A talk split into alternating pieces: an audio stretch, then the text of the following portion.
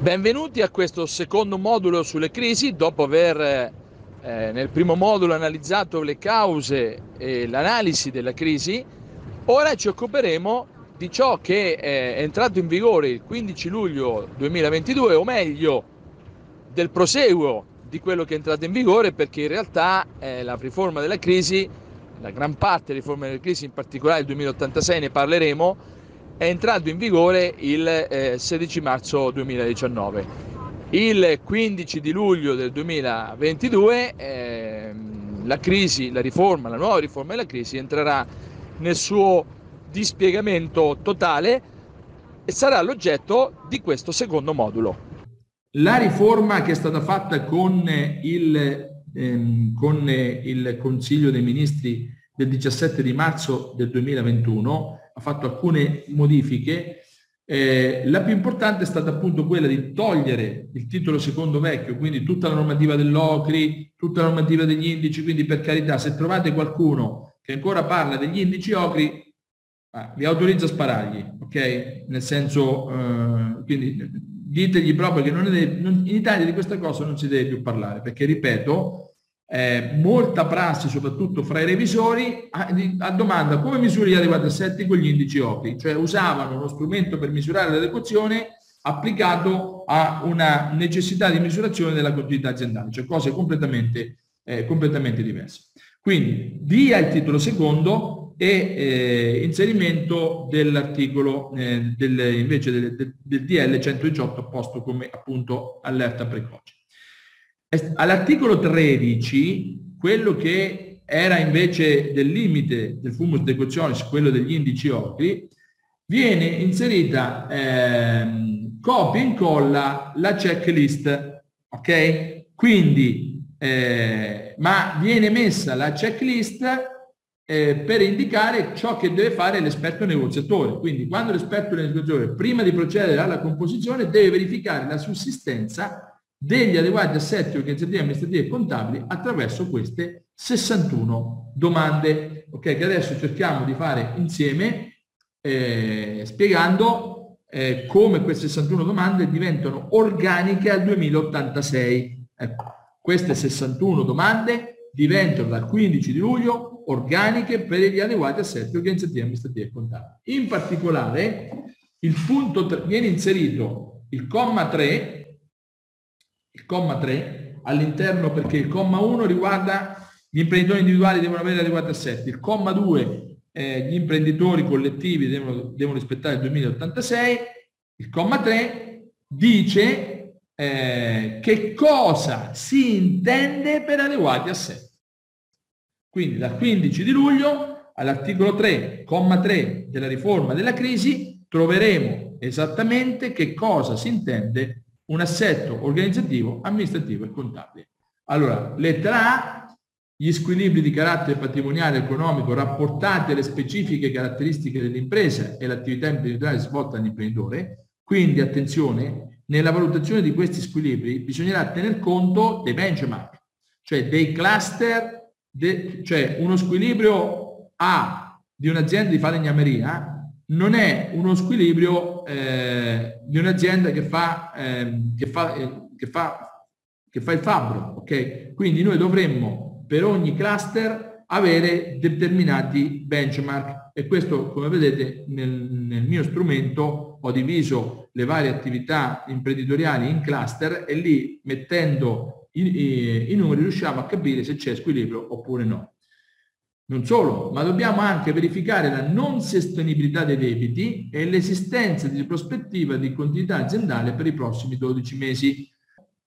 Questo è, ripeto, il terzo comma che viene aggiunto il 15 luglio e eh, ci sono le lettere A, B, C e D. Ok? Lettera A riguarda gli squilibri, questo è quello che deve fare l'esperto, quindi l'esperto dovrebbe valutare, ovviamente se lo fa l'esperto dopo, Bisogna che l'imprenditore e l'advisor lo facciano prima e il consulente per essere pronti e soprattutto il comma 3 dice che questa checklist stabilisce cos'è adeguato assetto organizzativo amministrativo contabile. Quindi le aziende sane, quindi, quindi che non nomineranno mai l'esperto negoziatore, per sapere se sono adeguate, devono fare appunto la verifica di questi quattro punti. Allora, il primo è, è un raffronto con i benchmark degli altri concorrenti, quindi non dei benchmark generali di tutte le aziende, ma specifici del settore, quindi con dei cluster. La seconda, la lettera B, è verificare le prospettive di continuità aziendale. Ora, il 2086 secondo me non fa riferimento a 12 mesi, ma fa riferimento a quel concetto più ampio di continuità aziendale che è il going concern, cioè fare in modo che l'azienda faccia ogni giorno una cosa che dia un, un futuro migliore. Cioè la continuità aziendale del 2086 è una continuità sine die, ok? Ovviamente che non finisce mai. Invece qua 12 mesi, voi capite che vuol dire? Che io se ce l'ho per 366 va bene, se ce l'ho per 364 non va bene? Capite che questa cosa qui mi stona un po'. Sicuramente ci avrà messo, ci avrà messo le mani qualcuno, qualcuno che non aveva capito tanto queste cose. Il punto più importante per definire se l'azienda è adeguata o no è appunto la lettera C. Per poter avere adeguati assetti organizzativi, amministrativi e contabili, quindi rispettare il 2086, quindi non incorrere in tutto quello che abbiamo detto per un'ora nella prima parte, bisogna ricavare le informazioni necessarie a seguire la lista di controllo particolareggiata e a effettuare il test pratico per la verifica della ragionevole proseguità del risanamento di cui al comma 2 dell'articolo 13, cioè l'articolo 13, il comma 2 nuovo che verrà introdotto, mette dentro la checklist queste 61 domande. Quindi sostanzialmente tu per essere adeguato devi poter rispondere in ogni momento in azienda a queste 61 domande. È una sorta di checklist per la, diciamo così, per l'adeguatezza dell'azienda.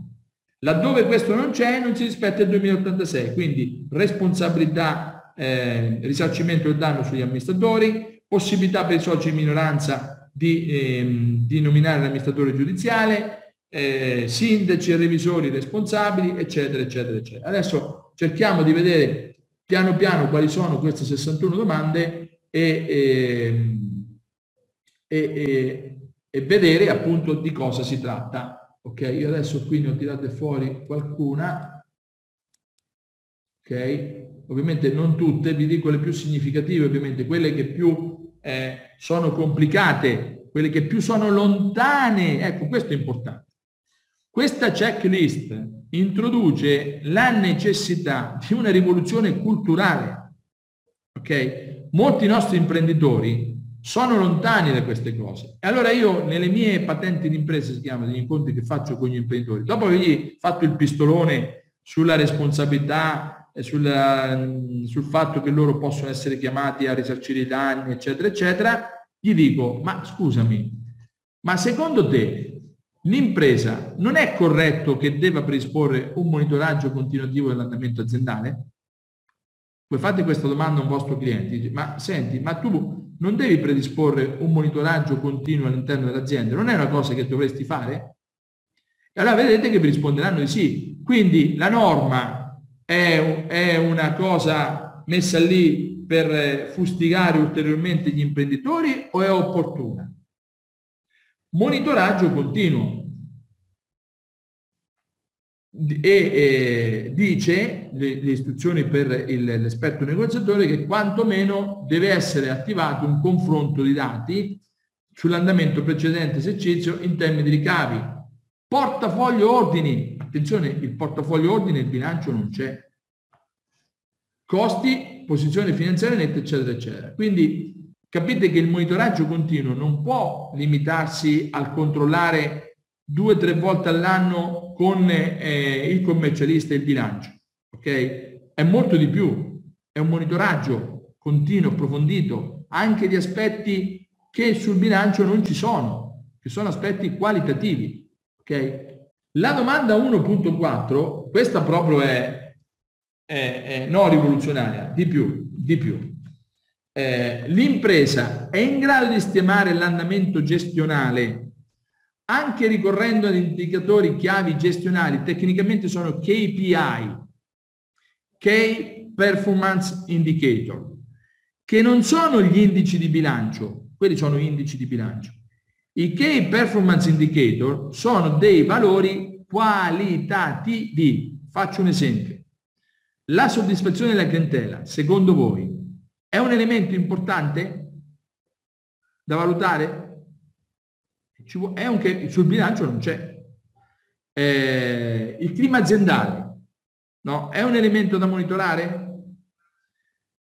La, qualità, la, la quantità e la qualità della, dell'attività di innovazione è importante? Ora sono tutti elementi che sul bilancio non ci sono, ma che questa norma qui, questa 1.4, dice che tu devi fare. Quindi nella prassi degli adeguati assetti organizzativi amministrativi e contabili di cui il 2086, che dice che è adeguata quando tu rispetti eh, la lista di cui l'articolo 13,2 e, e, e lo dice l'articolo 3 al comma 3, quindi questo è norma. Adeguati assetti significa predisporre eh, un sistema di KPI che consentono valutazioni rapide e in continuo. Io conosco aziende che non fanno le valutazioni, non è che le fanno rapide, non le fanno proprio. Si occupano della gestione aziendale dopo aprile Maggio stiamo approvando i bilanci 2021. Quando quotidianamente a livello orario avremmo dovuto misurare qualche indicatore di performance. E questo non è perché lo dice la prassi dell'economia aziendale, ma perché oggi, dal 15 di luglio, lo dirà una norma. Ok? Quindi que tutti quei colleghi tutti coloro che si spacciano per consulenti aziendali, eccetera, eccetera, che hanno basato i loro ragionamenti sugli indici di bilancio, boom, tutto saltato per aria. Dovete fare i conti con un nuovo approccio di stampo anglosassone che non ha nessun fondamento con ciò che abbiamo studiato perché la balance scorecard tranne qualche raro esempio illuminato come Stefano Malasca ad Ancona o Catturi a Siena o Bubbio a Castellanza, ne ho detti tre, e sono questi tre soltanto, la balance scorecard e il controllo qualitativo, i KPI in Italia non si studiano. Però una norma, ovviamente capite, no? fomentata, favorita dalla comunità europea, quindi da, da coloro, cioè nel mondo le aziende non vanno male, nel mondo le aziende sono gestite per poter andare bene. Cioè se l'azienda è paragonabile a una barca no? e ha il vento in poppa, tutti sono bravi a, a timonare col vento in poppa. Il problema è che il vento non tira sempre da poppa. Spesso si mette di traverso, spesso si mette anche di prua, quindi bisogna andare di bolina, bisogna sapere navigare. Ecco, questa capacità eh, all'interno delle imprese italiane di navigare quando il vento non in poppa non c'è. Quindi abbiamo o le aziende che vanno bene o le aziende che vanno bene, ma noi non abbiamo aziende che navigano. Ok? Adesso qui apro una parentesi sul rapporto che c'è fra professionista e imprenditore. No? Io, molti dei miei colleghi pensano che gli imprenditori sono delle capre. Ok? Io non so cosa ne pensate voi. La realtà non è questa, cari amici. La realtà è fatta di persone e ve lo dice uno che ce n'aveva a casa, eh, perché io mio nonno faceva l'imprenditore e aveva la seconda elementare, di persone che lavorano 13-14 ore al giorno, che mettono a repentaglio loro, i loro affetti, la loro salute, il loro patrimonio, non hanno una vita, lavorano pure il sabato e la domenica, sono sempre concentrati in azienda. Keynes, John Maynard Keynes, diceva che l'imprenditore è gli spirit animals, cioè un essere superiore. Quindi noi parliamo di soggetti che senza di loro non esisteremmo noi, non esisterebbe eh, tutto il sistema sociale italiano, eccetera. Quindi parliamo delle persone più importanti che ci sono e sicuramente le persone più brave e più dotate. Ok? Qual è il problema? Che queste persone sono state lasciate sole, sono state lasciate sole dallo Stato, chi ha messo in mano una partita IVA adesso paga i tributi, sono state lasciate sole dalle associazioni di categoria che non gli hanno dato un minimo strumento di conforto no? che li potesse aiutare a gestire le loro attività. Sono state abbandonate dalle banche, che ha dato loro l'ombrello solo col sole e poi quando pioveva l'ha tolto. Sono state lasciate sole da noi professionisti. Adesso non so se c'è qualche collega commercialista, ma qual è l'utilità di uno che fa pagare le tasse? Spiegatemi. Qual è l'utilità di uno che fa pagare le tasse? In un mondo normale non ci vuole un consulente, come non, non c'è in nessuna parte del mondo, per far pagare le tasse. E se tu vieni pagato perché fai pagare le tasse, allora io cerco uno che costa poco, perché tanto le tasse che mi fai pagare tu sono le stesse che mi fa pagare quell'altro. Saranno, ok? Fino ad oggi ci poteva essere una destrezza nella, nell'applicare l'elusività di alcune normative, ok? Ma oggi con eh, i sistemi informatici, con le cose, ormai il, la cosa si è partita. Quindi, quindi la, la, la, tutti coloro che hanno fatto della professione di far pagare le tasse una professione, da oggi in poi credo che dovranno fare degli adeguati assetti una professione, ma questo comporta il doversi mettere a studiare, il doversi mettere a, ad approfondire, ok? E questo tema della, ho visto l'altro giorno una, una ricerca del Politecnico di Milano che riguardava gli studi dei commercialisti, consulenti lavori e avvocati, che diceva che la conoscenza acquisita 30 anni fa produceva redditi per 30 anni. La conoscenza acquisita oggi dura 3 anni. Quindi che cosa vuol dire? Che lo è stato sempre necessario studiare, approfondire, aggiornarsi e non lo devo dire certo a voi perché voi state facendo questo corso qua.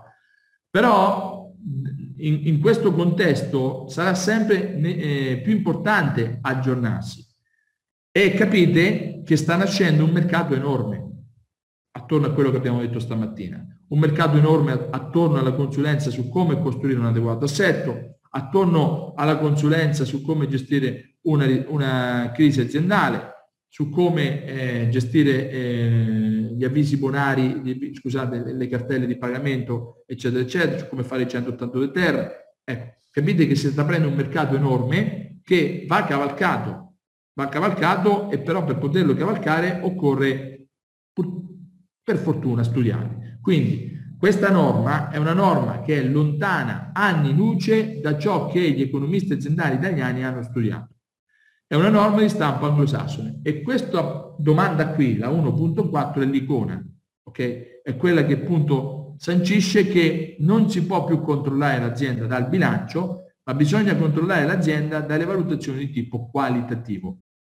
L'impresa individua gli indicatori di priorità coerenti con il proprio livello di business. Addirittura i KPI non sono generali, ma sono specifici dell'attività e del proprio settore di attività e raccoglie le ulteriori informazioni per la valutazione dell'andamento tendenziale. Ora, questa che vi sto leggendo è proprio la checklist eh, che c'è, ok? Questa domanda deve rispondere l'imprenditore, ma ovviamente l'imprenditore a chi la consegna la risposta? La consegna all'esperto negoziatore, ok? Oh. Perché l'imprenditore, ovviamente l'imprenditore ha chiamato l'esperto negoziatore perché l'imprenditore ha percepito uno stato di crisi o uno squilibrio patrimoniale economico finanziario che la rende probabile? E anche qui occorre l'adozione di strumenti che non siano quantitativi, no? Se, ecco, sto perdendo dei clienti, sto perdendo la soddisfazione della clientela, il fatturato comincia a calare, ehm, il ROI, ne parleremo cos'è il ROI, inizia a calare, che è l'indice dell'efficienza aziendale, è chiaro che ancora non c'è un dissesto. È chiaro che sono soltanto indizi, tant'è che la norma, soprattutto l'articolo 14, dice che il revisore deve controllare continuamente gli amministratori segnalando loro e eh, se ci sono indizi di crisi dando loro un, un congo termine 30 giorni per poter rispondere. Quindi eh, l'imprenditore deve dire perché l'ha percepito e lo può rispondere a questa domanda soltanto se ha all'interno dell'azienda dei sistemi di controllo di tipo qualitativo. Ok? Lo ripeterò fino alla noia. Lo studio in Italia non ci studia il controllo qualitativo. Quindi questa cosa qui, per poter rispondere, bisogna studiare una cosa che in Italia non si fa. Quindi immaginate voi, ed è anche uno dei, de, delle, delle, dei motivi per cui c'è stato tanto casino attorno all'interpretazione della norma, perché non, non, non riesce ad essere capita. Cioè come? Ma io ho fatto sempre gli indici di bilancio e questo che cosa vuole dire? E quindi è stata tirata da una parte e dall'altra. Continuità aziendale, noi abbiamo sempre ragionato 12 anni, 12 mesi, no. Quindi la difficoltà anche di scaricare a terra e di attuare tutto questo impianto normativo è dovuta anche a questo, che si tratta di una riforma anglosassone, con principi anglosassoni, lontani dai nostri principi, going concern, continuità aziendale, KPI, valutazioni di tipo qualitativo, il bilancio non ne serve più ma serve soltanto a vedere il futuro. Ecco, tutte queste serie di cose hanno contribuito a rendere appunto eh, la cosa complicata. Poi, salto, eh, salto, non ve le faccio vedere tutte 61, ma vi dico le più importanti le più significative. Tenuto conto del Ministero dell'Economia, quali ne sono le cause? E qui bisogna andare a vedere quali sono le cause della crisi. Ok? E qui si dovrebbe aprire un mondo, si dovrebbe aprire un mondo. Io questa sera vi farò vedere l'aspetto qualitativo ed è chiaro che il mancato controllo, il mancato presidio di quegli aspetti qualitativi sono cause di crisi. Ok? Sono cause di crisi. Vedremo anche come la crisi si propaga. Oggi pomeriggio vi faccio vedere. Cioè, la crisi non ha sempre lo stesso livello, può avere livelli di gravità e può avere livelli di accelerazione diversi. Quindi ci sono crisi che progrediscono lentamente, ci sono crisi che invece eh, esplodono e vanno subito a creare danni profondi, eh, ci sono crisi che sono prese in tempo, crisi che hanno fatto danni, crisi che, che non ne hanno ancora fatte, eccetera, eccetera. Quindi la capacità eh, del sistema, degli adeguati assetti organizzativi amministrativi e contabili è quella di evidenziare prima possibile il rewarning, il verificarsi di, questi, eh, eh, di queste cose. L'organo di controllo e il revisore, quando in carica, ritengono che il quadro fornito dall'imprenditore sia completo e adeguato? Quindi, laddove c'è il, il revisore o l'organo di controllo, si devono anche occupare di questa cosa qui, cioè di vedere se l'analisi fatta dall'imprenditore che poi ha condotto alla nomina del, eh, dell'esperto negoziatore è, è, condivisibile. Ecco, noi per esempio nel, eh, nel nostro sistema, ve lo faccio vedere subito, abbiamo un questionario, ecco, adeguati assetti. Questo è l'unico software attualmente che riesce a stabilire devo fare devo aggiungerci due domande ma le metto dopo il 14 il 15 di luglio perché ancora non sono entrate in vigore. Però ad oggi questo che vedete qua è l'unico strumento di misurazione degli adeguati assetti ok? Sostanzialmente adesso prendo un esempio e seguo in misurazione la facciamo assieme quanti dipendenti ha la tua azienda? Adesso supponiamo un'azienda 10, ok? Qual è il volume d'affari? Meno di 3 milioni, prendiamo un'azienda piccolina. Chi prevede la tenuta della tua, della tua contabilità? Ci appoggiamo esternamente, sono tutte domande. Ecco, tu imprenditore, quanto sei preparato sulla normativa della riforma della crisi e quanto sulle tecniche eh, di, eh, di, gestione delle imprese suggerite dall'economia aziendale? Perché tornando all'esempio della macchina, la macchina è in grado e adeguata di andare in giro non soltanto perché ha la revisione, ma perché la guida uno che ha la patente. Quindi tu sei sicuro su strada, uno perché la macchina è revisionata, ma due perché chi guida la macchina ha la patente. Ora, come vi spiegavo, purtroppo l'imprenditore è stato lasciato solo, quindi né lo Stato, né le banche, né le associazioni di creditori, né noi gli abbiamo dato strumenti di gestione. Quindi il primo requisito dell'adeguatezza è la formazione dell'imprenditore. Adesso io sfido voi a trovarmi uno imprenditore che mi dica guarda io conosco tutte le tecniche di gestione dell'economia aziendale e conosco tutta la normativa. Ok? In questo caso vi sto rispondendo immaginando che io sia un mio cliente, un artigiano, vi posso dire che non conosco né la normativa né la prassi, non conosco gli elementari concetti di economia aziendale. Ok? La tua azienda conosce i propri fattori critici di successo? Cioè, se tu hai un ristorante, ok? Cos'è che rende un ristorante eh, profittevole? Ci sono dei fattori critici di successo.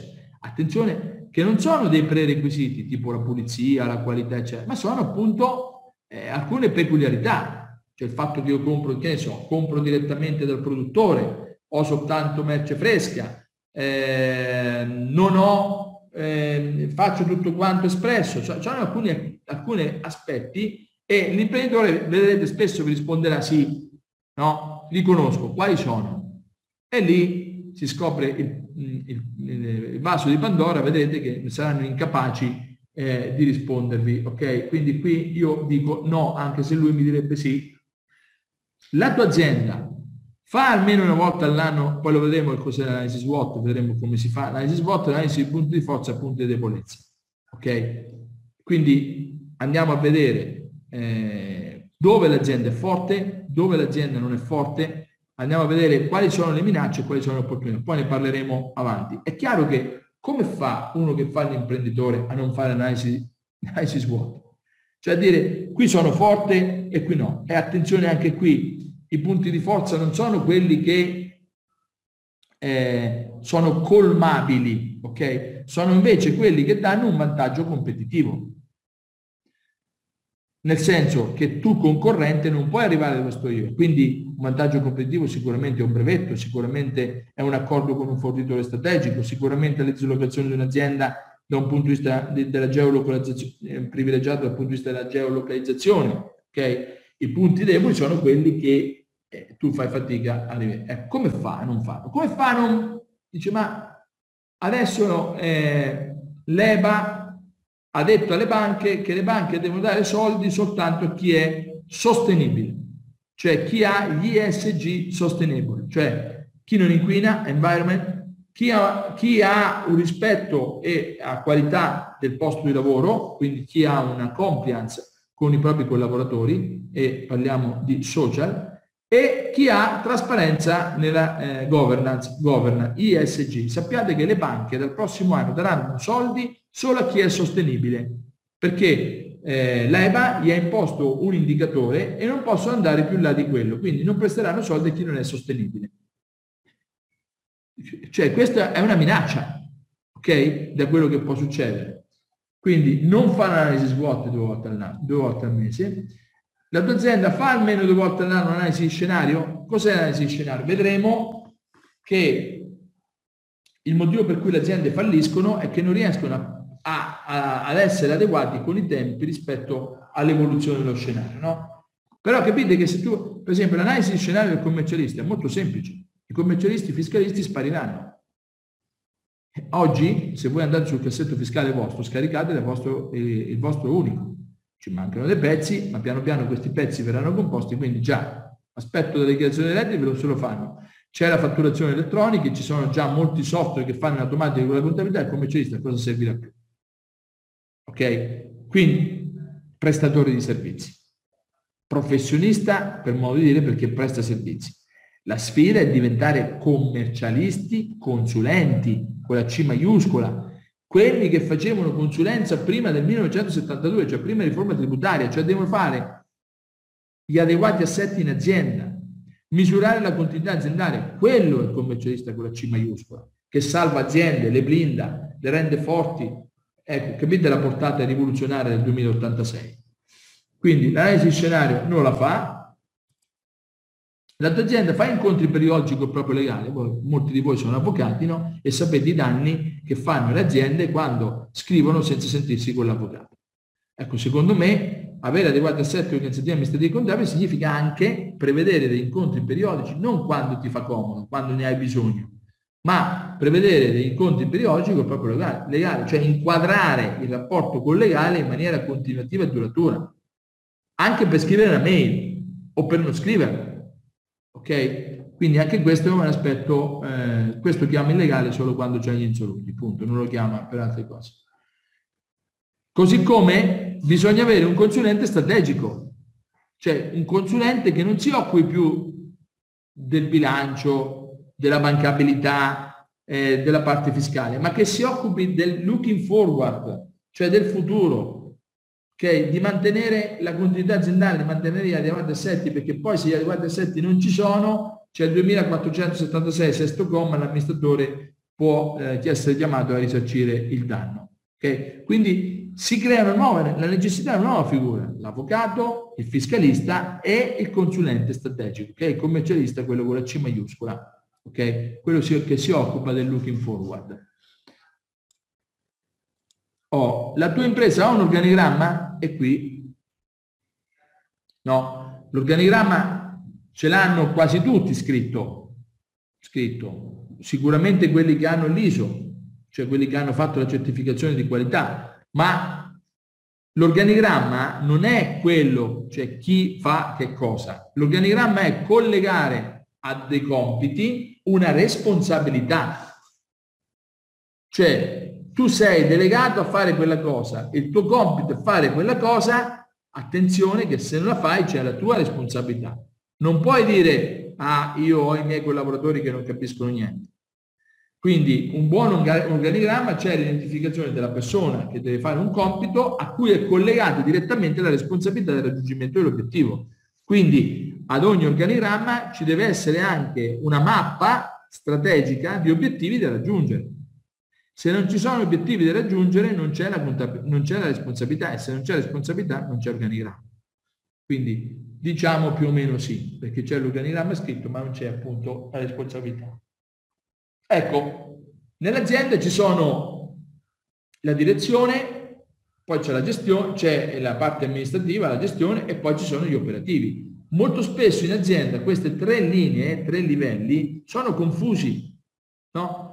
E la gestione non è divisa nemmeno fra, tre, fra i tre livelli, diciamo così, fra i tre piani, ok? E allora, i compiti della gestione eh, dei processi direzionali, i compiti de, de, della gestione dei processi gestionali, i compiti della gestione dei processi operativi. Sono divisi fra management, i primi, eh, risorse operative aziendali, eh, i, eh, gli amministratori i primi, scusate, quindi i processi direzionali competono agli amministratori. Poi c'è il management che hanno i processi gestionali e poi alla fine i processi operativi ovviamente sono quelli eh, assegnati alle risorse operative. Cioè in azienda c'è questa suddivisione? Ecco, diciamo più o meno sì. La, in, nella tua azienda le decisioni vengono prese dai soggetti che hanno effettivamente mansione o potere per poterle assumere? Quante volte in azienda c'è un, tra virgolette, lo dico, un capò, c'è uno che dice io sto qui da tanto tempo, sono anziano, eh, e le decisioni le prende lui, anche se poi qualcuno gli dovete fare cose diverse. Ma magari per anche rispetto di anzianità, eccetera, eccetera, questa persona dà degli indirizzi eh, lui piuttosto che, che, che, i suoi colleghi, piuttosto che il management o l'amministratore. Diciamo, i beni aziendali immobili, macchinari, hanno idonea copertura assicurativa per, per il rischio di istruzione e danneggiamento? Allora, la risposta è quasi sempre sì. Ma attenzione, siamo sicuri che poi l'assicurazione paghi?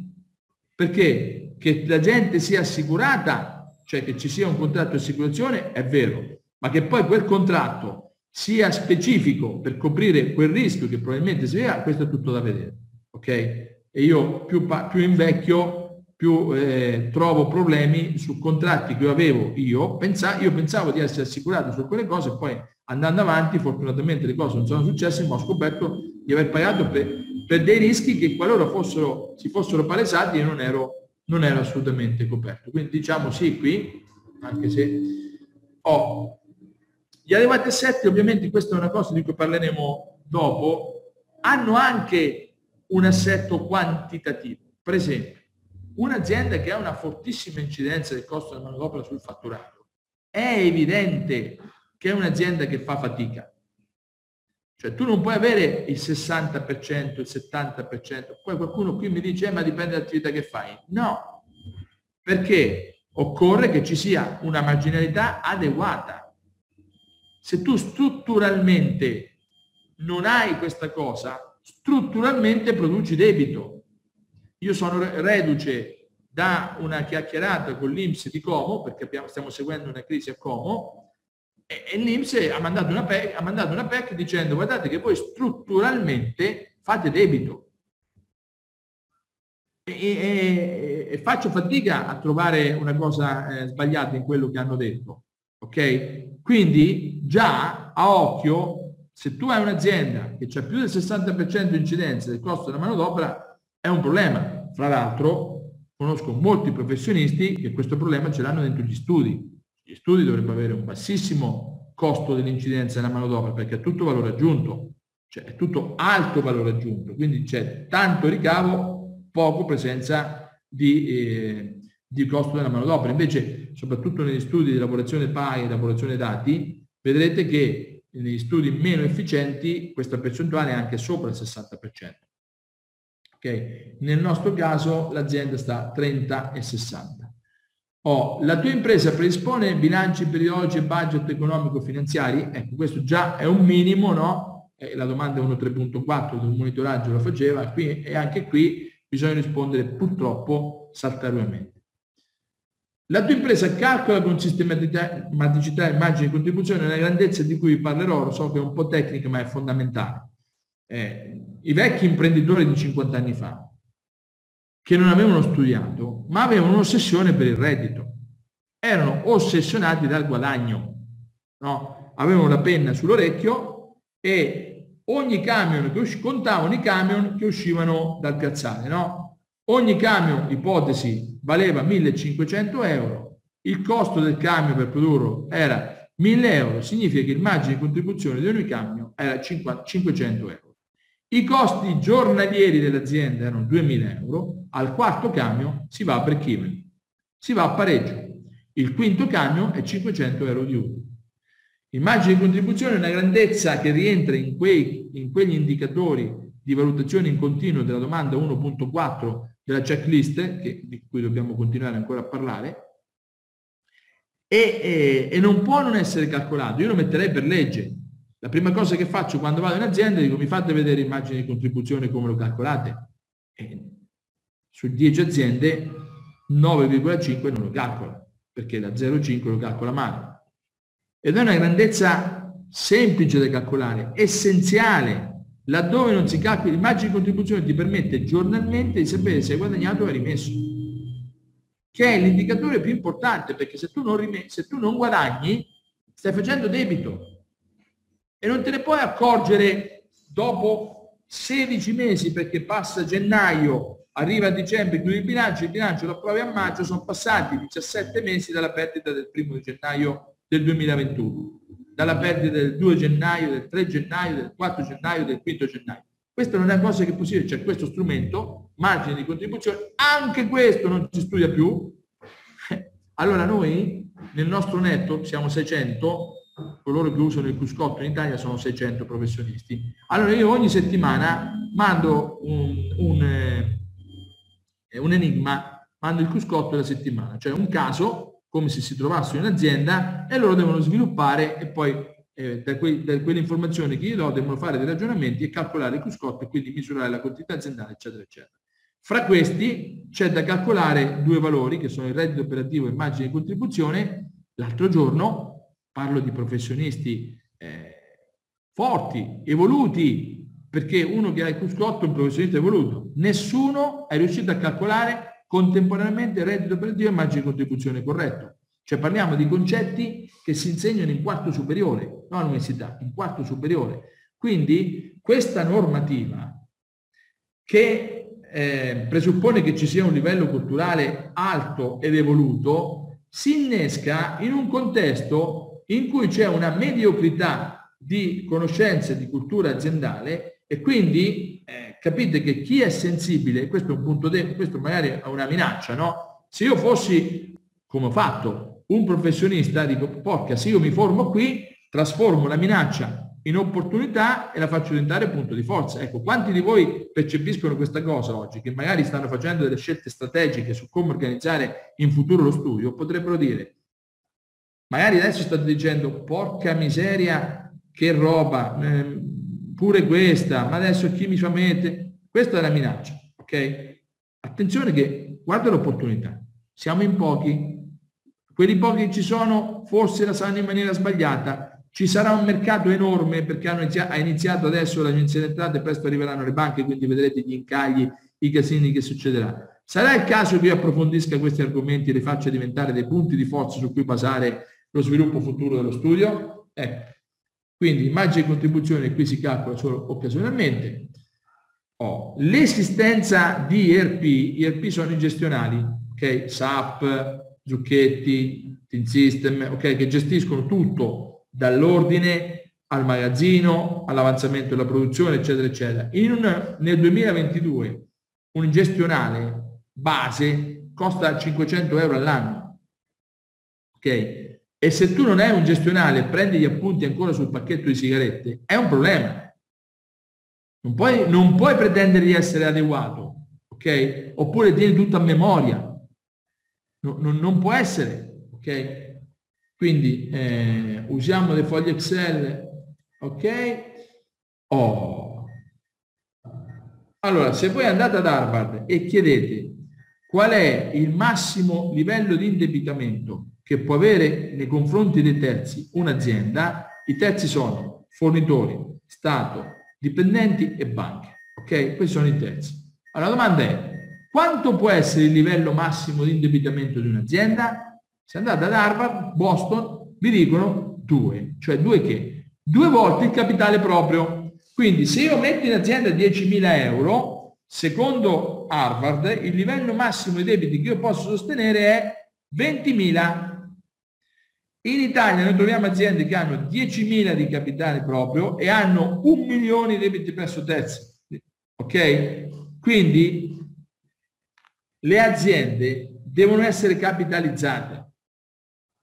Avere delle aziende finanziate unicamente con il debito dei terzi è un problema, è un rischio. Certo che si può fare. Se io dicessi, guarda, vado adesso, ho una 500 del, del, degli anni 70, vado a Maranello, ci metto un motore della Ferrari e ti faccio vedere che la macchina cammina. Certamente, ma è sicuro che tu stai andando con un motore della Ferrari su una 500. Cioè avere 10 volte, 20 volte i debiti verso terzi rispetto al capitale proprio significa guidare una macchina e, che è con un motore spropositato rispetto alla, al suo chassis, rispetto alle sue ehm, sospensioni, eccetera. Il rischio qual è? Che sicuramente va a sbattere contro un muro. Quindi eh, l'adeguatezza degli assetti organizzativi amministrativi e contabili, così come era per il costo della manodopera, riguarda anche il livello di indebitamento, okay? che non può essere illimitato. Qui è minore di 3 in questo caso. Oh. La formazione, ne parleremo, ne parleremo dell'importanza della formazione, le aziende italiane non fanno formazione non fanno formazione e, e, il fatto che tu non fai informazione significa che non sei pronto all'evoluzione, non sei pronto al cambiamento. In un mondo dove cominciamo ad andare a venire dalla Luna, tra poco, eh, tu non puoi non fare, cioè, l'ho detto prima, il Politecnico di Milano ha detto che la conoscenza acquisita oggi dura tre anni. Quindi qual è lo status mentale in cui devi vivere? Che ti devi aggiornare tutti i giorni. Devi formarti tutti i giorni perché la conoscenza finisce come professionista, ma soprattutto come azienda, come imprenditore, ma come collaboratore degli imprenditori. Lo status quo in natura non esiste. O si migliora o si muore. Il mio motto è o ti evolvi o ti dissolvi. Non c'è la via di mezzo. Okay? Quindi qui è meno del 3, poi Fatto 100 il volume ricavi, quanti ricavi provengono dalla vendita di nuovi prodotti? Perché questo? Perché se tu, ne parleremo più avanti, se tu introduci in azienda eh, un nuovo prodotto è perché hai fatto ricerca e la ricerca è necessaria per poter evolvere. Quindi se tu fatturi, il tuo fatturato proviene integralmente da un monoservizio o da un monoprodotto, è evidente che tu andrai in crisi perché come tutti i prodotti e tutti i servizi, presto arriverà la maturità e dopo la maturità c'è il decadimento. La curva di ciclo del prodotto è per tutti i prodotti che ha fatto Dio, non lascia indietro nessuno, quindi anche voi se state, eh, se state eh, percorrendo un servizio, se state sfruttando un servizio, cavalcando un servizio o una prestazione, sappiate che quella lì presto finirà quindi dovete essere, faccio l'esempio del 110, tanto per farne uno, ok? Chi si sta occupando del 110 deve, deve, iniziare a pensare cosa farà fra tre anni, perché il 110 fra tre anni sparirà, ok? Quindi capite che misurare se tu si stai, eh, se stai facendo ricerca e sviluppo diventa una cosa importante. Questo KP, questa risposta è molto semplice. Se tu, fai fattu- se tu fai fatturato con i vecchi servizi, i vecchi prodotti, significa che non fai che non fai ricerca e sviluppo. Qui è meno del 20%.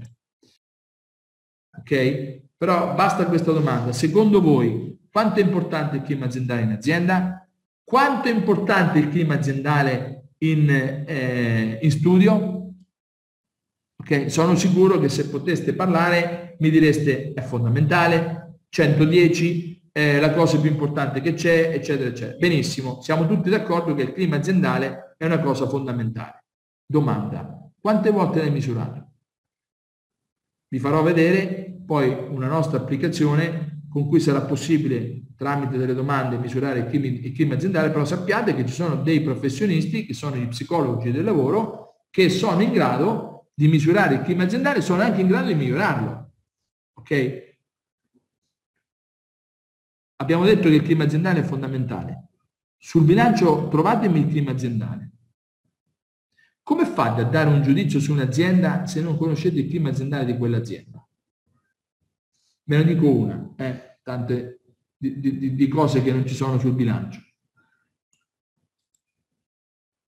No, questa non lo rileva. Oh, la tua azienda rileva la soddisfazione dei clienti? Se voi andate in tutte le parti del mondo o avete a che fare con qualche azienda, faccio un esempio, Parking Go, penso che tutti abbiate parcheggiato una volta da Parking Go, quando uscite dalla sbarra arriva immediatamente la mente e dice la tua opinione è importante per me. E vi spiegherò perché questo accade. Perché, ve lo, farò, ve lo spiegherò con le parole di Jeff Bezos. Perché è importante misurare la soddisfazione del cliente? Perché il cliente innanzitutto soddisfatto compra, passa parole, eccetera, eccetera ma il cliente è importantissimo per dirci cosa dobbiamo fare. Okay? Quindi la misurazione del cliente per chi vi parla è una delle componenti più importanti. Le aziende che non fanno questa cosa qui non sono adeguate da un punto di vista organizzativo, amministrativo e contabile. Non stanno rispettando il 2086. Dice, ma soltanto perché non rileva la soddisfazione della clientela? Soprattutto per quello. Soprattutto per quello. Voi capite adesso che se mi chiedete una perizia sull'adeguatezza dei assetti, io ci metto 30 secondi a, a dimostrarvi, a darvi una perizia in, insindacabile sul fatto che quell'azienda non è adeguata, perché non guardo il bilancio, ma guardo i fattori che poi determinano il bilancio e nessuno mi può dire che il clima aziendale non è importante, che la soddisfazione del cliente non è importante, che la formazione non è importante, che il livello di indebitamento non è importante, ok? Allora, no, questa non lo è. In parte perché lui va dai clienti, quella persona che mente. Se determinare l'arco il numero di clienti nuovi e il numero di clienti totali, questo è un indicatore molto importante perché, per esempio, un bar, un ristorante, se entrano solo clienti nuovi, cosa vuol dire? Se io vi dicessi, guardi, oggi sono arrivati 100 clienti, sono tutti nuovi, nessun cliente vecchio. È evidente che vuol dire che non siamo simpatici, ma soprattutto che lavoriamo male, che lavoriamo male, ok? Quindi questo è un indicatore, un KPI fondamentale. Io ho clienti, io, che fanno 3 milioni fatturati, in particolare un hotel, che a fine mese non sa quanti clienti nuovi sono arrivati. E io gli ho detto chiudi, ma io l'ho detto seriamente, non è che io l'ho detto così, perché poi non avendo questo dato non fai delle valutazioni. Così come se i clienti che vengono fossero tutti vecchi. Vuol dire che non comunichi. E, e a tutti quelli che mi dicono, ma io ho clienti in Ucraina, ho clienti in Russia pieni di soldi, questi pagheranno sempre, ce l'avevo in America, cioè tutti quelli che dicono io ho un cliente storico, ho un cliente ricco, ho un cliente che non fallirà mai, eccetera. La domanda è, secondo te avere un solo cliente o un solo mercato è un fattore di rischio o no? La qualità dell'adeguatezza è che tu devi avere i clienti vecchi, ma deve avere la capacità di sostituire i clienti vecchi che inevitabilmente muoiono, perché bisogna comunicare a tutti che i clienti muoiono. È naturale, muoiono perché cambiano fornitori, muoiono perché muoiono loro. Quindi l'azienda adeguata è quella che riesce ad avere un flusso proporzionale al numero di clienti di nuovi clienti, perché se non ha nuovi clienti rischia di trovarsi senza clienti. Ok? E questo è un altro elemento, un indicatore stupido, ma eh, che per chi emette fattura è facile perché lo vede la fattura quindi ce l'hai, ma per chi ha attività al pubblico non ha fattura, quindi non si sa questa cosa, bisogna... Ecco, l'azienda gestisce i rapporti con i, con i clienti, usa un CRM. Ecco, io non so voi, ma conosco professionisti che non hanno un CRM.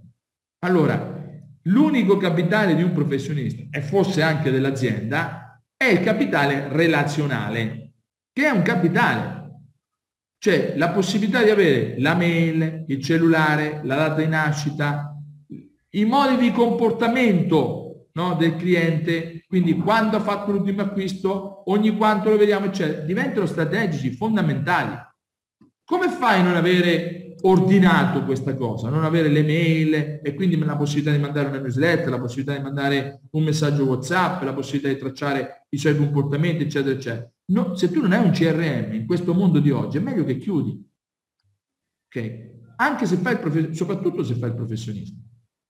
Non è possibile. Allora il capitale relazionale tramite il CRM diventa bene, cioè diventa asset per poter poi gestire l'attività nel futuro. Ora, fatte queste domande, ripeto, ce ne mancano due che, devo, che aggiungerò, ma sono inessenziali perché una è l'esistenza di KPI e l'altra è l'esistenza del piano, già ve l'ho detto, perché mh, nelle, nelle 61 domande viene chiesto se ci sono KPI e se, ci sono, e se c'è l'esistenza del piano. Fatto questo, no, lui in automatico fa una valutazione. Ecco, questo lui da 0 a 100 è adeguato 27. Ok? È inadeguato sull'organizzazione, sui processi, sui processi va un po' meglio perché? Perché lavora lì, non è un caso, perché do, le aree dove, sono, dove è migliore è dove l'imprenditore lavora. L'amministrazione è formazione, innovazione e clima aziendale 0, clienti 20. Questo è il livello di adeguatezza. Ovviamente il professionista Cosa deve fare? Deve lavorare per elevare questo 27 e portarlo a 60-70, in modo tale che l'amministratore non, non, incorra nel sesto comma 2476, cioè non possa essere chiamato a rispondere dei danni provocati dal mancato pagamento. Ma eh, lui genera anche un report in automatico, editabile, in Word, che adesso vi faccio vedere, che è a mo' di perizia, Ecco, viene fuori ovviamente con il logo dello studio, viene fuori sostanzialmente una perizia. Sottoscritto dottore commercialista Simone Brancozzi, inquadramento del problema, ok? Quindi l'inquadramento eh, di tutto quello che abbiamo detto stamattina, della normativa del 2086. Faccio riferimento anche alla giurisprudenza, quindi le sentenze del Tribunale di Milano, del Tribunale di Roma, della, della Cassazione. Poi qua inizio a spiegare perché ho fatto questo tipo di misurazione. Okay? Quindi come se fosse proprio una CTU, uguale, una CTP. Eh, formazione, innovazione, clima aziendale e poi la misurazione. Per ogni aspetto, in base a quelle domande, come abbiamo risposto, vedete, c'è una misurazione dell'adeguatezza. E c'è anche un giudizio. Qui addirittura il giudizio è, è pesantissimo perché dice che l'azienda è completamente inadeguata a rimanere sul mercato i suoi assetti organizzativi, amministrativi e contabili non solo non le consentono di poter prevenire e intercettare potenziali indizi di crisi, ma la rendono incapace di evolversi e di gestire gli inevitabili mutamenti degli ambienti esterni. L'azienda ha un fortissimo rischio di chiusura entro il prossimo quinquennio. Sotto vi scriviamo, gli amministratori stanno incorrendo in serissime conseguenze civili e penali ai sensi del sesto comma 2476. Penali perché nel caso di sesto c'è la bancarotta sicuro, Essi rispondono ai debiti della società in quanto non l'hanno opportunamente protetta dotandole di adeguati assetti eh, amministrativi e contabili e sono pienamente e gravemente esposte all'accusa di bancarotta fraudolenta in caso di fallimento dell'azienda.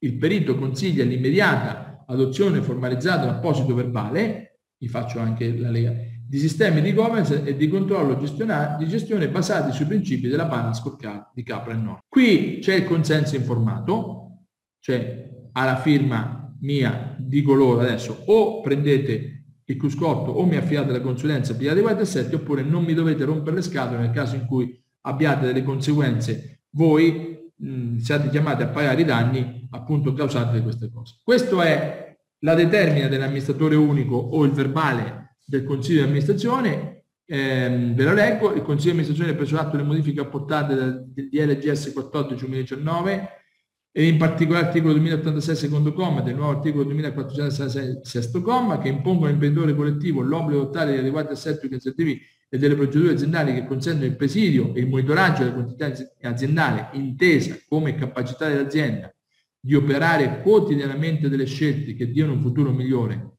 E valutato che le nuove norme prescrivono inoltre che gli assetti organizzativi e le procedure aziendali debbano poter intercettare gli indizi di crisi, delibera o determina di implementare all'interno dell'azienda dei sistemi di controllo qualitativi basati sul modello scientifico della base scoccale del professore Capra e Nord che risulta ad oggi essere l'unico strumento di controllo capace di misurare la permanenza dell'azienda e la continuità aziendale. Il CDA ritiene con questo di aver sotto in particolare agli obblighi di protezione del patrimonio sociale imposti dal sesto comma del 2476. Fatto questo, bisogna misurare ogni mese la continuità aziendale, cioè l'effetto di avere adeguati assetti è quello di creare delle informazioni che permettono agli imprenditori di misurare la sussistenza e meno della continuità aziendale, che è il fine del 2086, perché la fine dell'articolo del secondo comma dice al fine di mantenere la continuità aziendale. Quindi se tu non la misuri, non puoi dire che ha un adeguato assetto, ok? Nel momento in cui la contabilità aziendale non c'è, è evidente che, che, il tuo sistema non funziona, non, inter, non intercetta. Ecco, vi ho voluto far vedere come poi queste cose no, sono state tradotte eh, e quindi scaricate a terra. Quindi questo era eh, il 3.3, vi faccio vedere oh, quali sono le strategie di intervento e le iniziative di intervento e quali iniziative industriali che l'imprenditore intende adottare cioè, quando tu usi la parola strategia, significa che hai valutato il contesto attuale, il contesto futuro, i punti di forza, i punti di debolezza, le minacce, le opportunità e hai creato delle azioni strategiche che in quel contesto portano dei risultati che devono essere sicuramente superiori, migliori rispetto a quelli che ti hanno condotto qua. Cioè l'atteggiamento strategico è looking forward, non può essere guardare il bilancio vecchio. Capite? Quando tu parli di intervento, quali sono le strategie di intervento e quali iniziative industriali che l'impresa intende adottare? Questo approccio di guardare allo scenario futuro, di fare analisi SWOT, di fare le azioni, la mappa strategica, è lontano dalla nostra cultura, è lontano dai nostri studi. E già sono 3-4 domande diventate norma, perché queste sono nell'articolo 13,2 richiamato dalla lettera C del terzo comma dell'articolo 3, quindi sono entrate nel nostro ordinamento, che eh, una classe consulenziale come quella attuale in Italia fa fatica a recepire. Fa fatica a recepire.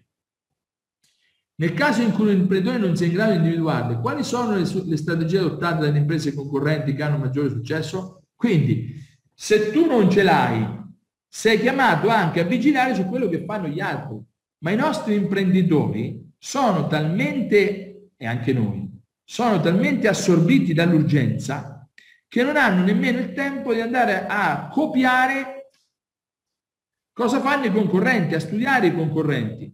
Tornando all'esempio di mio nonno, lui due o tre volte a settimana, io me lo ricordo benissimo, lui andava a visitare, lui aveva una fornace, c'erano 5.000 fornaci a quel tempo in Italia, oggi ce ne sono 5 a proposito di maturazione dei mercati.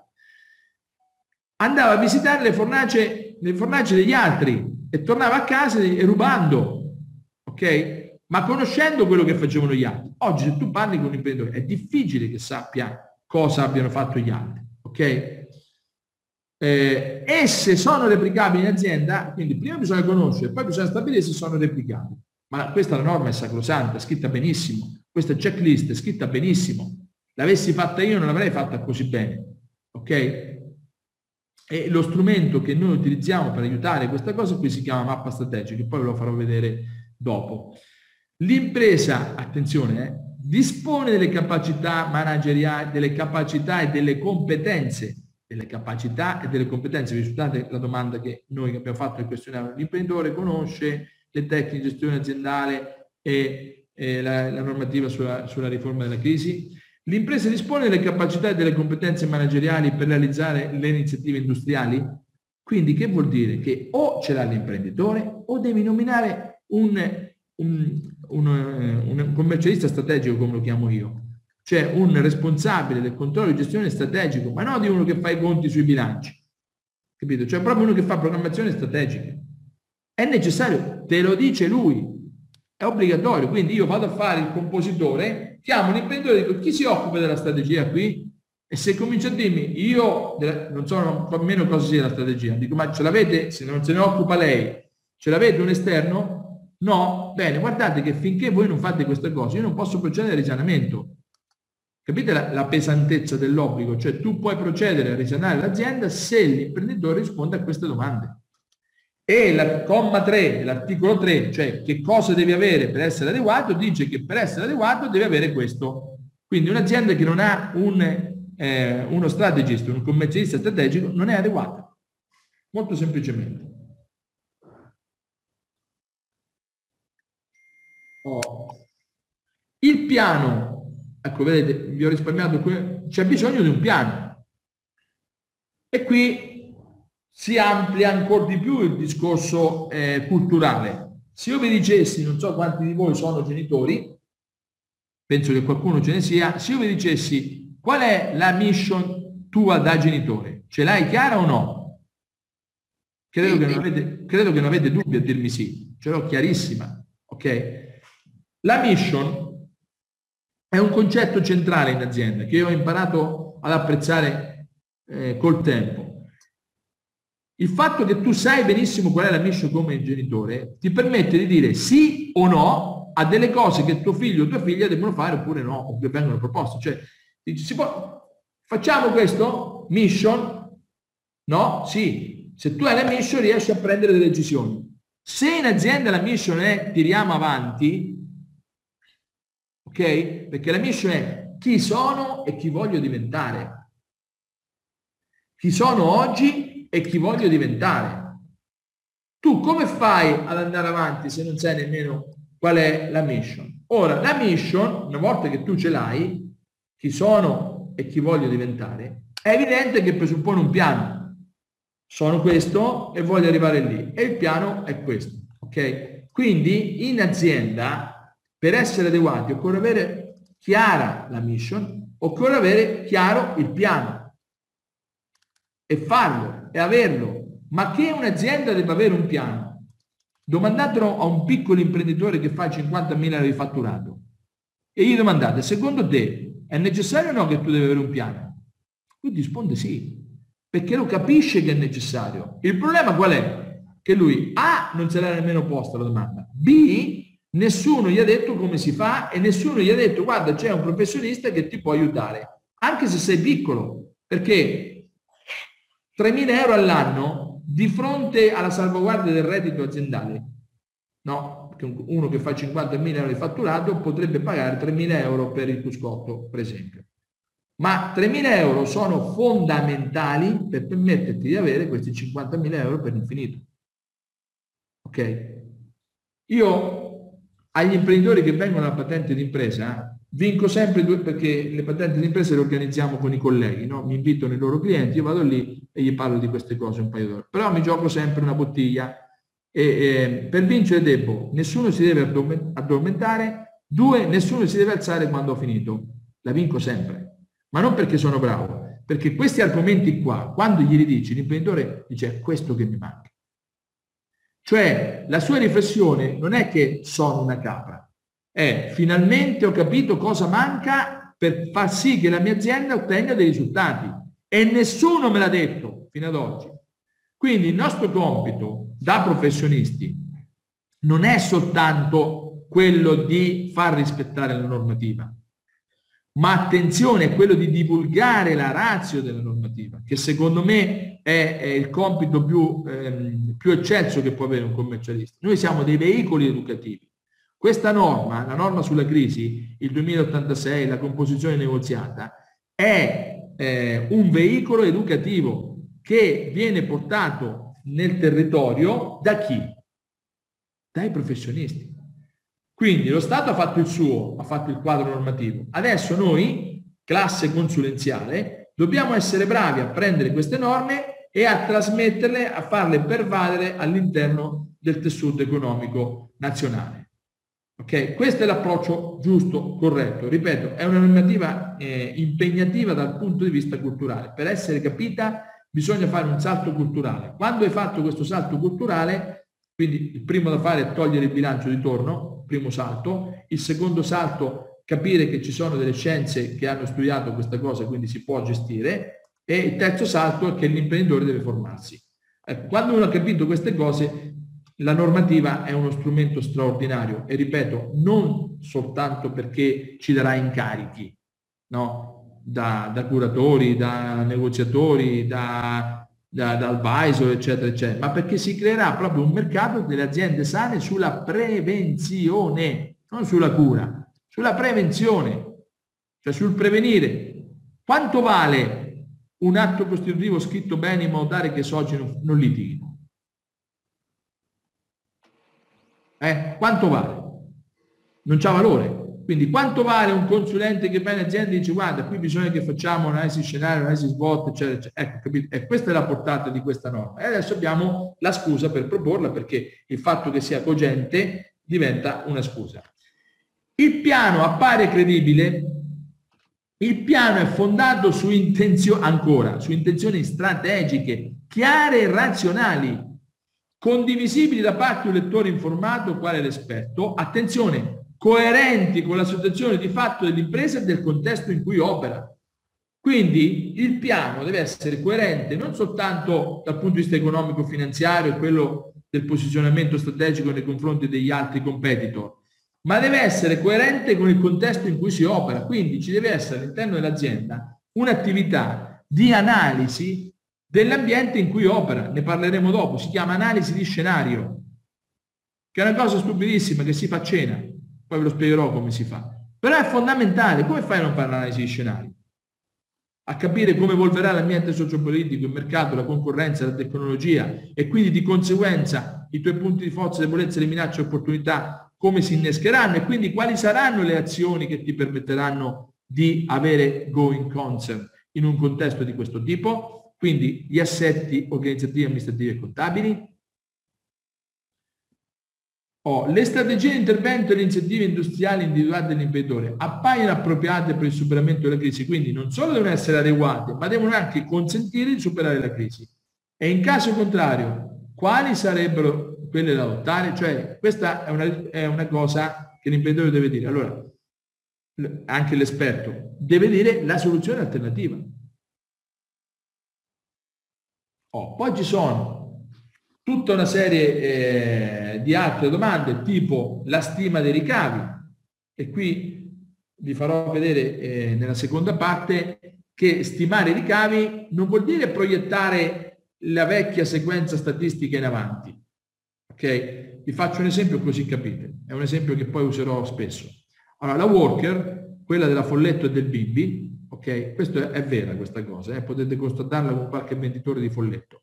Vende un folletto ogni 5 campanelli suonati, cioè 5 campanelli, una scopa venduta, ok? Se volessero vendere 100 scope in un mese, dovrebbero suonare 500 campanelli, ok? Diviso 20 giornate lavorative, dovrebbero suonare 25 campanelli al giorno. Per cui io al mio responsabile commerciale a proposito di organigramma, perché oggi tu dici che fa il responsabile commerciale in azienda? Ah, gestisce la forza vendita. E qual è la responsabilità di uno che gestisce la forza vendita? Non la vedo. Io ti dico, tu responsabile commerciale mio, tu devi suonare tutti i giorni 25 campanelli. Obiettivo, persone da gestire, azioni e responsabilità. Se tu non suoni 25 campanelli, la responsabilità è la tua. Non mi può dire, ah, quello non è venuto a lavorare, quest'altra cosa. La responsabilità è la tua. Io a quel punto, io imprenditore, invece di stare in azienda a occuparmi del quotidiano, vado fuori, vado a studiare, faccio un corso, vado al mare, mi riposo. Sul mio cruscotto a fine serata vedo che tu hai suonato 20 campanelli, quindi invece di vendere 5 scope, 25 campanelli facevano vendere 5 scope, ne abbiamo vendute 4. Chiamo il responsabile commerciale e gli dico, ma senti, perché eh, non avete suonato 25 campanelli, avete suonato 20? E quello mi si è la macchina, uno aveva la febbre, non è venuto a lavorare, eccetera, eccetera. Però lui mi dice, tranquillo, perché domani suono 30. Ok? 30. Vedete che alla fine del mese loro, avendo questo comportamento, avranno venduto 100 scope e quindi a bilancio prodotti conto vendite folletto venduti saranno 100 e non è la stima, la proiezione, ma esattamente la quantificazione di un preciso intento strategico, di un'azione, suonare i campanelli dall'effetto della vendita. Vedete? Sto controllando l'attività dell'azienda non dal risultato, Molti oggi guardano, controllano l'azienda guardando il report delle vendite, delle vendite. fanno l'analisi del bilancio, cioè controllano il risultato ma non controllano l'azione che determina il risultato. Io che faccio invece? Sposto il controllo sull'azione che determina il risultato. Cioè invece di controllare i prodotti conto vendite dal bilancio a fine, ma- a fine maggio, vado a vedere ogni giorno di maggio le azioni che faccio per vendere e se tutti i giorni faccio quelle azioni il risultato è quello che voglio. È un po' come, è un po come eh, la pagella dei nostri figli. Eh, se ti portano a casa i quattro, quello è un risultato, a meno che non conosci il preside, fai lì, dici, pensi che non può cambiare, non puoi fare altro. Quello è un risultato inamovibile. Il risultato è un risultato, ok? Quello che avresti dovuto fare è dotare la famiglia di adeguati assetti organizzativi, amministrativi e contabili. Cioè avresti dovuto controllare le azioni che determinano il risultato per intercettare gli indizi di crisi. Cosa avresti dovuto fare? Controllare che tuo figlio studiasse almeno due ore al giorno, controllare che andasse a scuola, andare a fare i colloqui periodicamente con i, con i professori, mandarlo a ripetizione, controllare che facesse una vita buona, che andasse a dormire presto. Ecco, l'adeguato assetto che tu hai costruito sicuramente produrrà una pagella con profitto.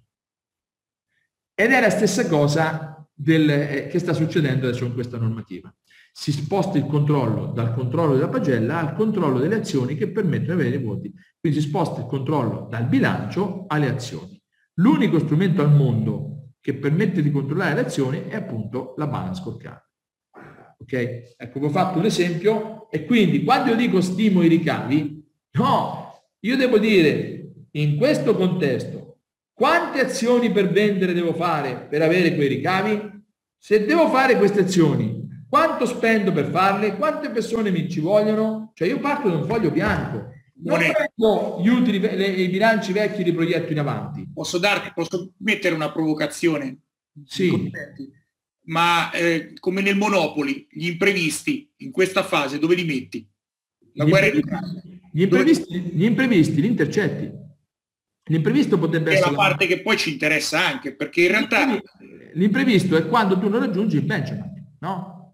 Ecco, tuo figlio non studia, oppure non hai suonato i campanelli, rosso, devi intervenire. Ma un conto che intervieni la sera è un conto che intervieni, cioè l'imprevisto quando lo prendi? Se lo prendi la sera lo correggi, se lo prendi dopo un anno fa danno. Ok? Quindi l'adeguato assetto deve intercettare gli indizi di crisi, che sono gli imprevisti, che sono i non, eh, i non, i non benchmark, cioè i mancati raggiungimenti degli obiettivi. Ok? Quindi io non controllo il risultato, ma controllo le azioni che determinano il risultato. E quando l'azione che dovevo fare non la faccio per l'imprevisto, cerco di correggerla immediatamente. Ok?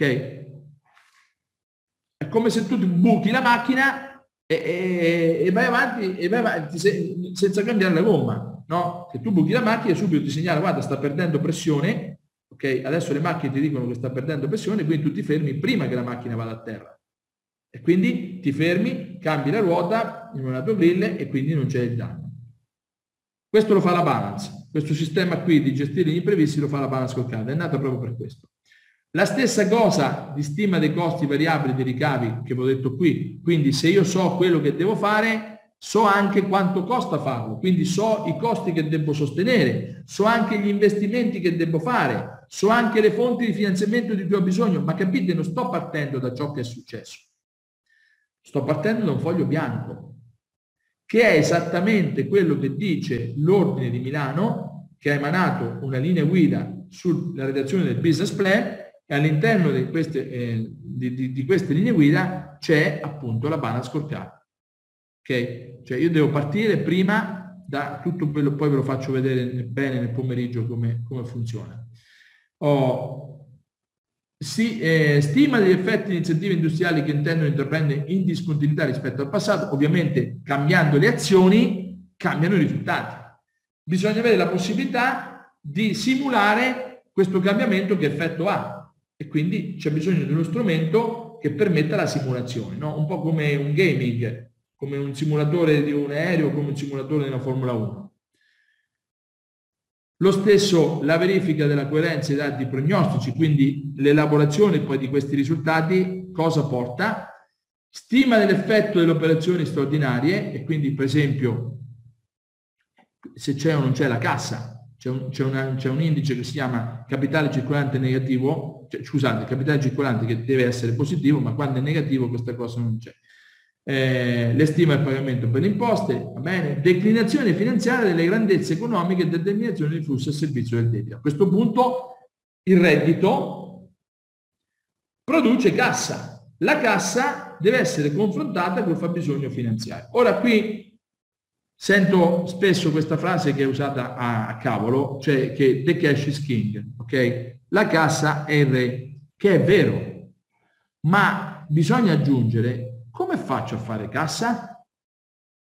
La cassa si può fare in due modi, o ti indebiti o fai reddito. Non ci sono altri modi per fare cassa. Tu per avere i soldi da spendere o ti indebiti o li guadagni. Ok? Quindi che vuol dire? Che la cassa è king se c'è reddito. E torniamo all'ossessione del reddito. Oggi purtroppo le aziende italiane non, non guadagnano più, hanno dei margini troppo stretti e non riescono a remunerare il debito. Che, e quindi ricorrono ad altro debito. E il fabbisogno di debito produce altro debito che produce interessi passivi che, che erodono tutta la redditività residua poca che poi erode il patrimonio netto, quindi provoca il dissesto e provoca la decozione, quindi provoca il fallimento. Quindi eh, è chiaro che devo valutare la, la declinazione finanziaria che però dipende dal reddito, dalla marginalità, dal livello delle vendite. Declinazione patrimoniale muovendo la situazione controllo. È chiaro che il reddito, qualora non venisse distribuito, provoca un aumento di patrimonio netto. Ok? Bene, spero che questo modulo vi sia stato di vostro gradimento e vi abbia aiutato a capire. Vi aspetto ai moduli successivi, ma soprattutto vi invito a prenotare il bootcamp sulla balance scorecard, sul cruscotto di controllo che facciamo tutti i martedì e tutti i venerdì ehm, in due volte, quindi la mattina un corso, poi lo ripetiamo il pomeriggio, lo stesso corso, poi il venerdì mattino e il venerdì pomeriggio. Per eh, prenotarvi andate su cuscottodicontrollo.it, ehm, c'è la sezione proprio corsi, corsi online e vi prenotate la vostra, la vostra presenza. Buon lavoro e un caro saluto da Simone Brancozzi.